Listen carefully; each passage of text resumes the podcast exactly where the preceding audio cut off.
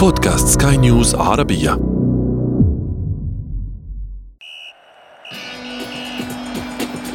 أثير الكرة.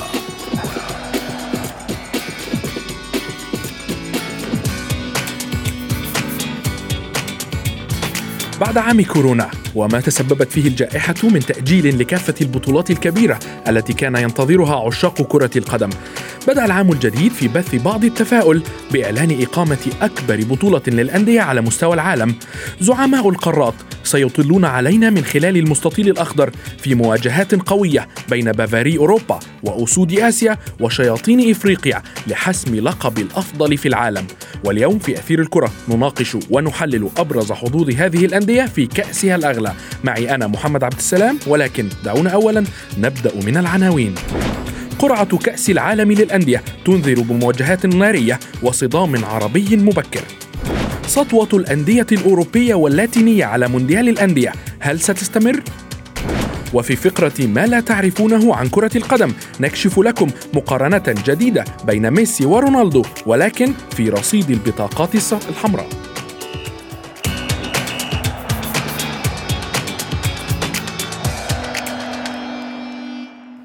مرحبا بكم مستمعينا في حلقة جديدة من أثير الكرة. نتحدث فيها اليوم عن أكبر بطولة ينظمها الاتحاد الدولي لكرة القدم للأندية أبطال القارات كأس العالم للأندية قرعتها وحظوظ الأندية الستة المشاركة فيها.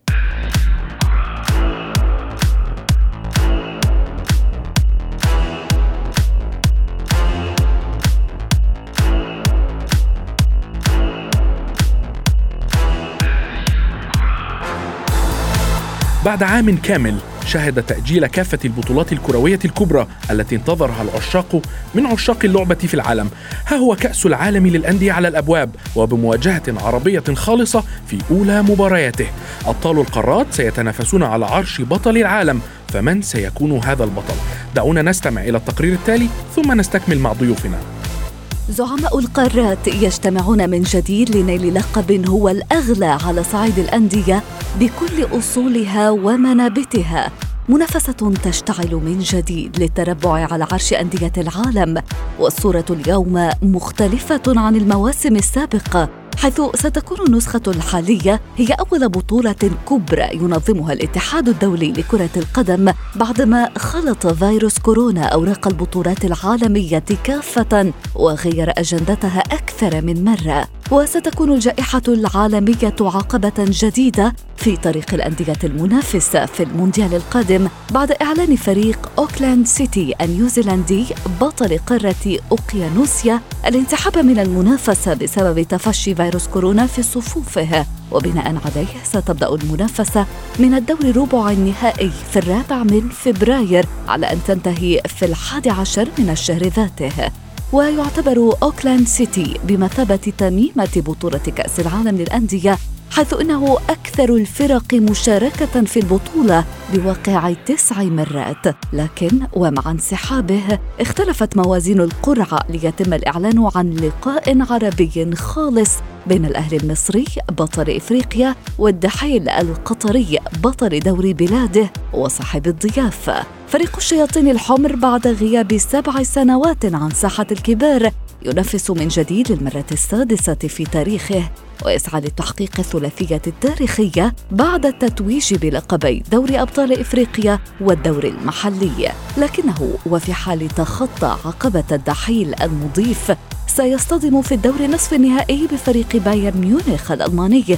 حامل لقب دوري أبطال أوروبا والذي لا يعيش أفضل فتراته بعد خروجه من سباق لقب كأس ألمانيا لصالح فريق هولشتاين المنافس في دور الدرجة الثانية. لكن النادي البافاري يسعى لإضافة لقب المونديال الثاني إلى سجله بعد التتويج به عام 2013 وتأكيد سطوة الأندية الأوروبية على ألقاب كأس العالم للأندية منذ انطلاقه عام 2000 حيث حصد أبطال القارة العجوز 12 لقبا مقابل أربعة لصالح أندية أمريكا الجنوبية. في الوقت ذاته يترقب الجامع المواجهة الكبرى التي ستجمع بين عملاقي البرازيل سانتوس وبالميراس في نهائي كأس ليبرتادوريس نهاية الشهر الجاري لتحديد الفريق صاحب المقعد السادس والأخير في البطولة حيث يلتقي ممثل أمريكا الجنوبية مع الفائز في لقاء الدور ربع النهائي بين فريق تايجرز المكسيكي بطل الكونكاكاف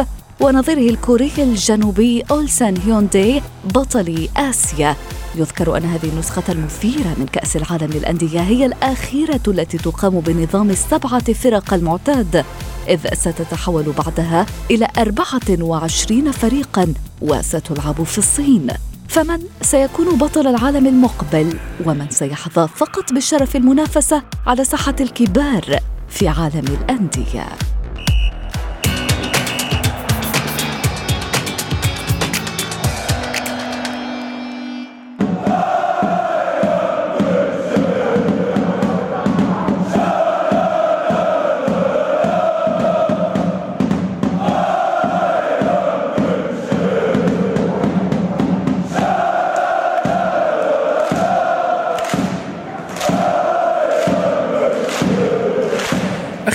أخيرا وبعدما تسببت فيه جائحة كورونا العام الماضي من تأجيل لكافة البطولات الكبيرة ستبدأ بطولة كأس العالم للأندية والتي كانت مقررة في ديسمبر الماضي بمواجهة عربية خالصة بعدما أوقعت القرعة ناديي الأهلي المصري والدحيل القطري وجها لوجه في أولى مباريات الدور الثاني من البطولة.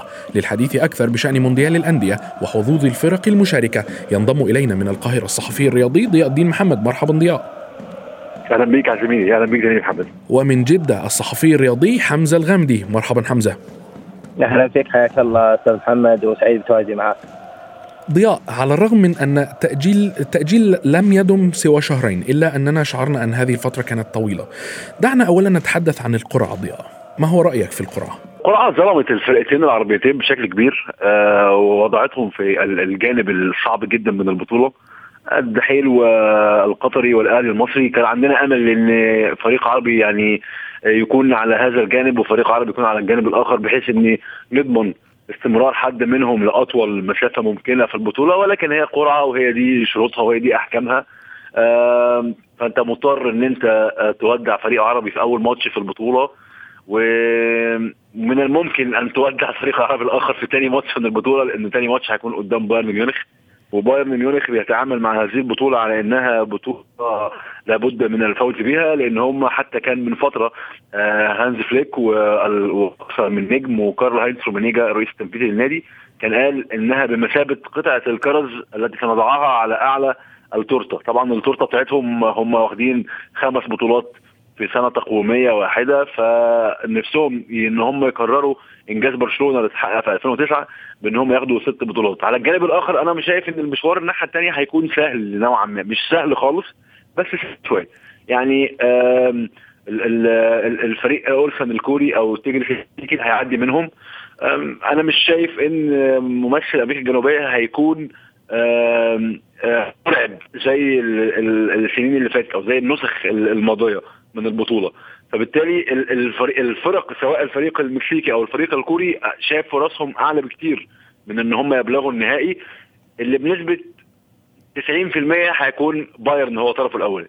90% حمزة هل تتفق مع الضياء مبدئيا في في إن نسبة 90% لبايرن ميونخ في نهائي البطولة؟ أنا أتفق معاه إنه نسبة 90% والخمسة وال 10% متبقية خمسة بين الدحيل وخمسة بين الاهلي الفريق اللي حيصعد ولكن آه لماذا هذه النظرة التشاؤمية للفرق العربية؟ النادي الأهلي فريق كبير الدحيل أجرى عدد كبير من من التعاقدات الضخمة خلال الفترة السابقة من أجل هذه البطولة. إحنا لازم نعترف أول شيء البون بين الفرق الأوروبية والفرق الآسيوية والعربية تحديدا يعني في البطولة. القرعه أنا أنا اعتقادي لو إنه بطل اوكيانوسيا لو إنه لعب كان ممكن ما يتواجه الدحيل والأهلي في, في, في أول مباراة بالشكل هذا. كان ممكن إنه النادي النيوزيلندي حيلعب مع مستضيف البطولة وبالتالي الأهلي يروح للطرف الآخر. فممكن يكون عندنا تواجد فريقين في دور الأربعة. تمام؟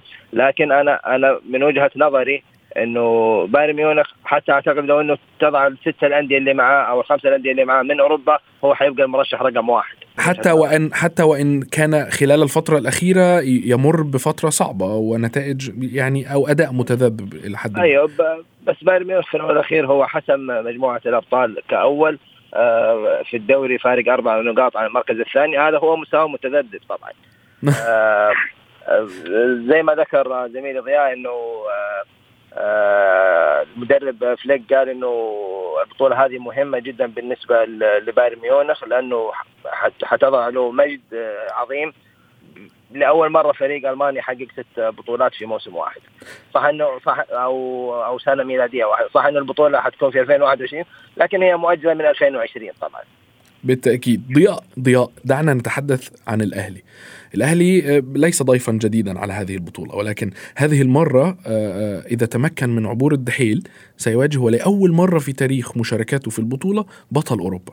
هل تعتقد أن الشياطين الحمر جاهزين لهذه المواجهة؟ زميلي محمد في مقولة كده بتقال في عالم كرة القدم وهي إن الكرة ملهاش كبير.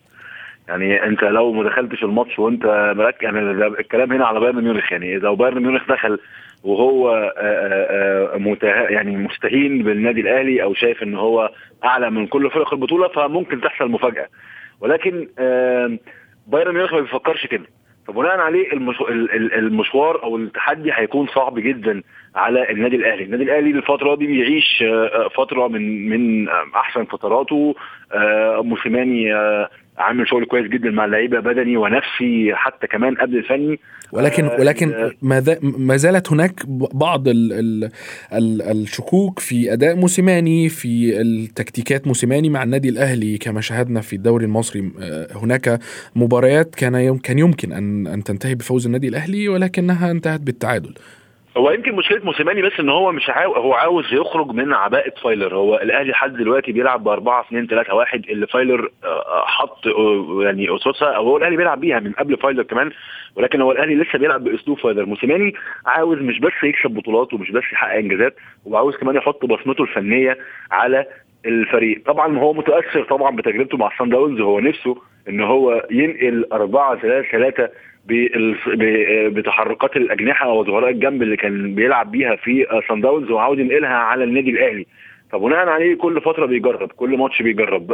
مرة يلعب false nine مرة يلعب 4 2 3 1 مرة يلعب 4 3 3 صريحة بثلاثه defender ات في نص الملعب مرة يلعب آه، ب 4 4 2 هو يعني هو موسيماني آه، طلب أكثر من مرة الصبر عليه من جماهير الأهلي ومن الإدارة والإدارة already كده كده مقتنعة بيه فهو الراجل بيجرب هو عاوز يحط بصمته عاوز يعمل خطته. لكن هيتعامل إزاي في كأس العالم للأندية؟ آه، أنا على الصعيد الشخصي آه، آه، أثق في في قدرة موسيماني على التعامل مع المناسبات الكبرى. يعني شفنا عمل إيه في ماتش نهائي دوري أبطال أفريقيا قدر يتعامل كويس مع الماتش. آه كان عارف إمتى يسيب الكرة للزمالك وإمتى يحتفظ بيها إمتى يهاجم وإمتى يدافع. عفوا عفوا ضياء. ولكن بالحديث تحديدا عن نهائي دوري أبطال أفريقيا آه كان هناك انتقاد كبير لأداء الأهلي خاصة بعد بعد تسجيل الهدف الأول. كان هناك تراجع غريب من النادي الأهلي كان هناك سطوة من من نادي الزمالك في المقابل. وجهة النظر يعني وجهة النظر الفنية في ماتش نهائي أفريقيا هتلاقي إن إن الماتش كان برضه متوازن. يعني أنا أنا لم أجد أن أن كان في فريق متفوق على الآخر. يعني الأهلي ضيع هجمات والزمالك ضيع هجمات.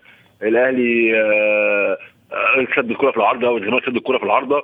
يعني آه، في ماتشات النهائي أنت مش مطلوب منك إن أنت تضغط عالي وتهاجم 90 دقيقة. فكان ده من ضمن الحاجات اللي أنا أخدت بالي منها من موسيماني إن هو هو عارف إمتى بيهاجم وإمتى بيطلع كل خطوطه وعارف إمتى بيدافع حتى كمان هو ليه تصريح شهير جدا. قال فيه إن آه، أنا في مع الدقيقة 75 قلت للاعيب الأهلي اضغطوا على لعيبة الزمالك لإن إيه وهم محتاجين إن هم ياخدوا الضربة القاضية. هو قالها كده بالنص حتى. يعني هو واضح إن هو كان كان قاري الماتش عارف إن أنا إمتى هسيب الكورة للزمالك عشان ما أرهقش نفسي بدنيا إمتى هبدأ على الزمالك؟ فطبعا وبعدين كمان أنت بتتكلم الزمالك فريق كبير برضه يعني وبيلعب نهائي قاري وفريق مدجج بالنجوم. فمنطقي إن هو يسيطر على على أوقات من المباراة يعني الموضوع مش غريب يعني. بالتأكيد. حمزة الدحيل الدحيل قام بعدد من الصفقات القوية استعدادا لهذه البطولة. آه، آه، ولا يسعنا الحديث كثيرا عن عن التاريخ آه، بالنسبة لفريق الدحيل. ولكن ما هي حظوظ هذا الفريق في مشاركته الأولى في هذه البطولة؟ بالنسبة للدحيل الموسم هذا طبعا هو الموسم اللي راح كان بطل الدوري. آه، كان مقدم مستوى جدا آه، خيالي امتدادا للمستويات اللي كان يقدمها السنوات اللي قبل.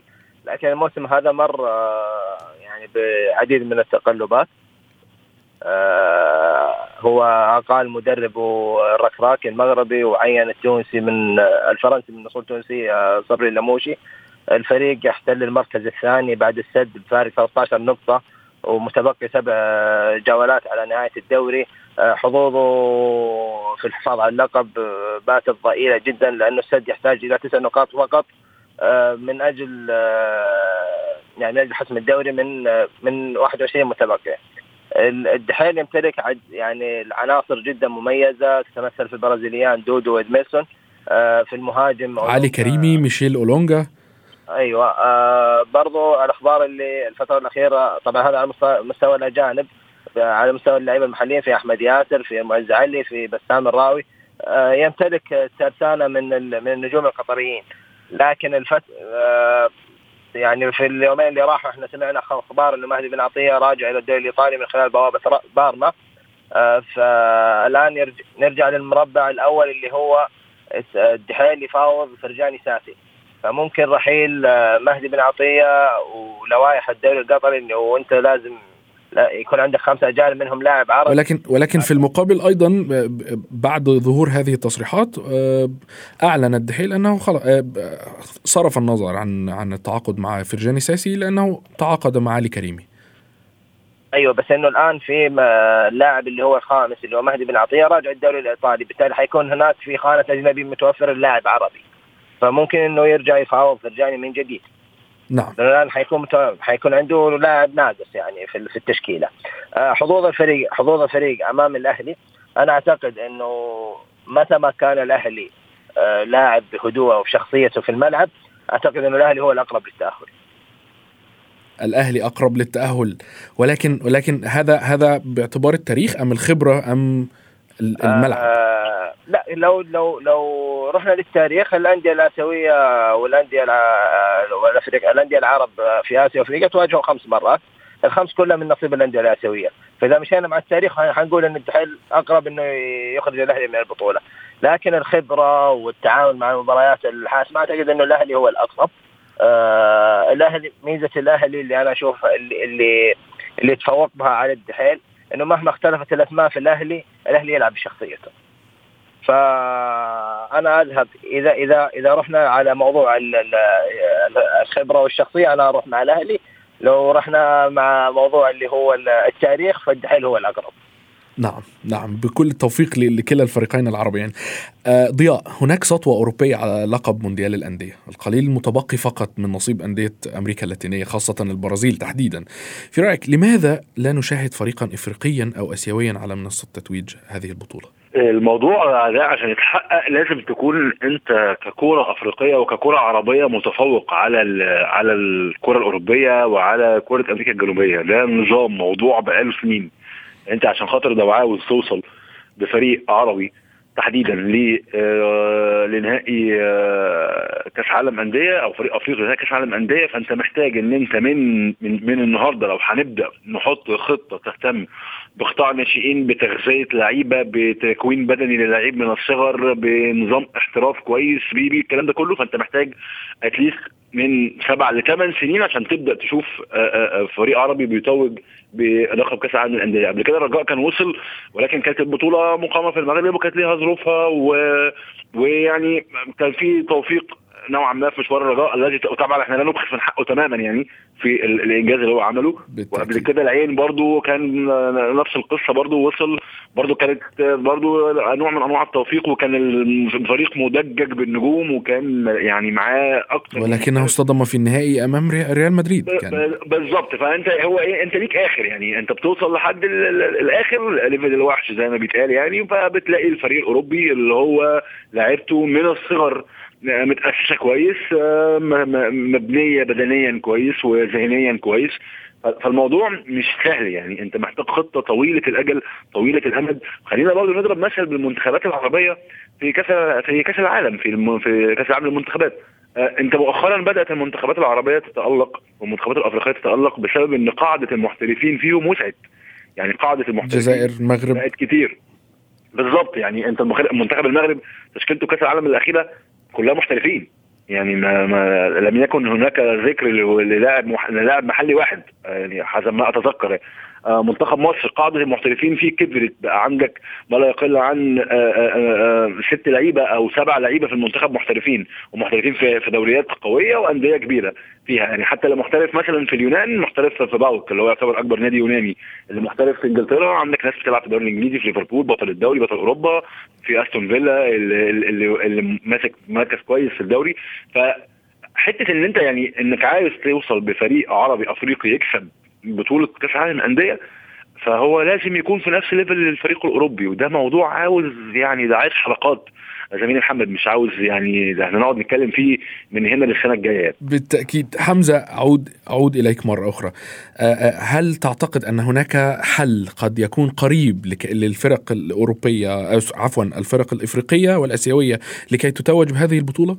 أنا أنا ممكن حل قريب لا ما, ما حيكون في حل قريب الا الا إنه معجزه لكن إحنا الأندية نتكلم عن الأندية الأفريقية قبل ما نتكلم عن الأندية الآسيوية، الأندية الأفريقية أغلب نجومها محترفين أغلب النجوم المنتخبات العربية في أفريقيا محترفين في أوروبا.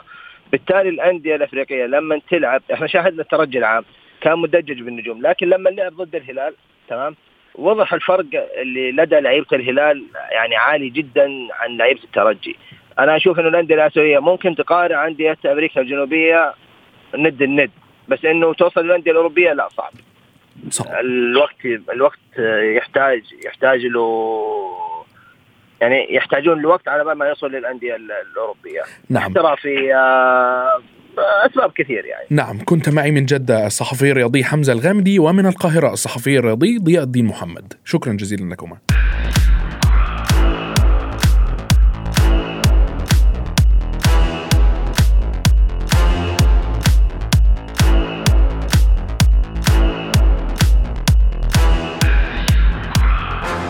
وصلنا إلى فقرة ما لا تعرفونه عن كرة القدم وفيها نكشف لكم من لوث مسيرته الكروية ببطاقات صفراء وحمراء أكثر ميسي أم رونالدو؟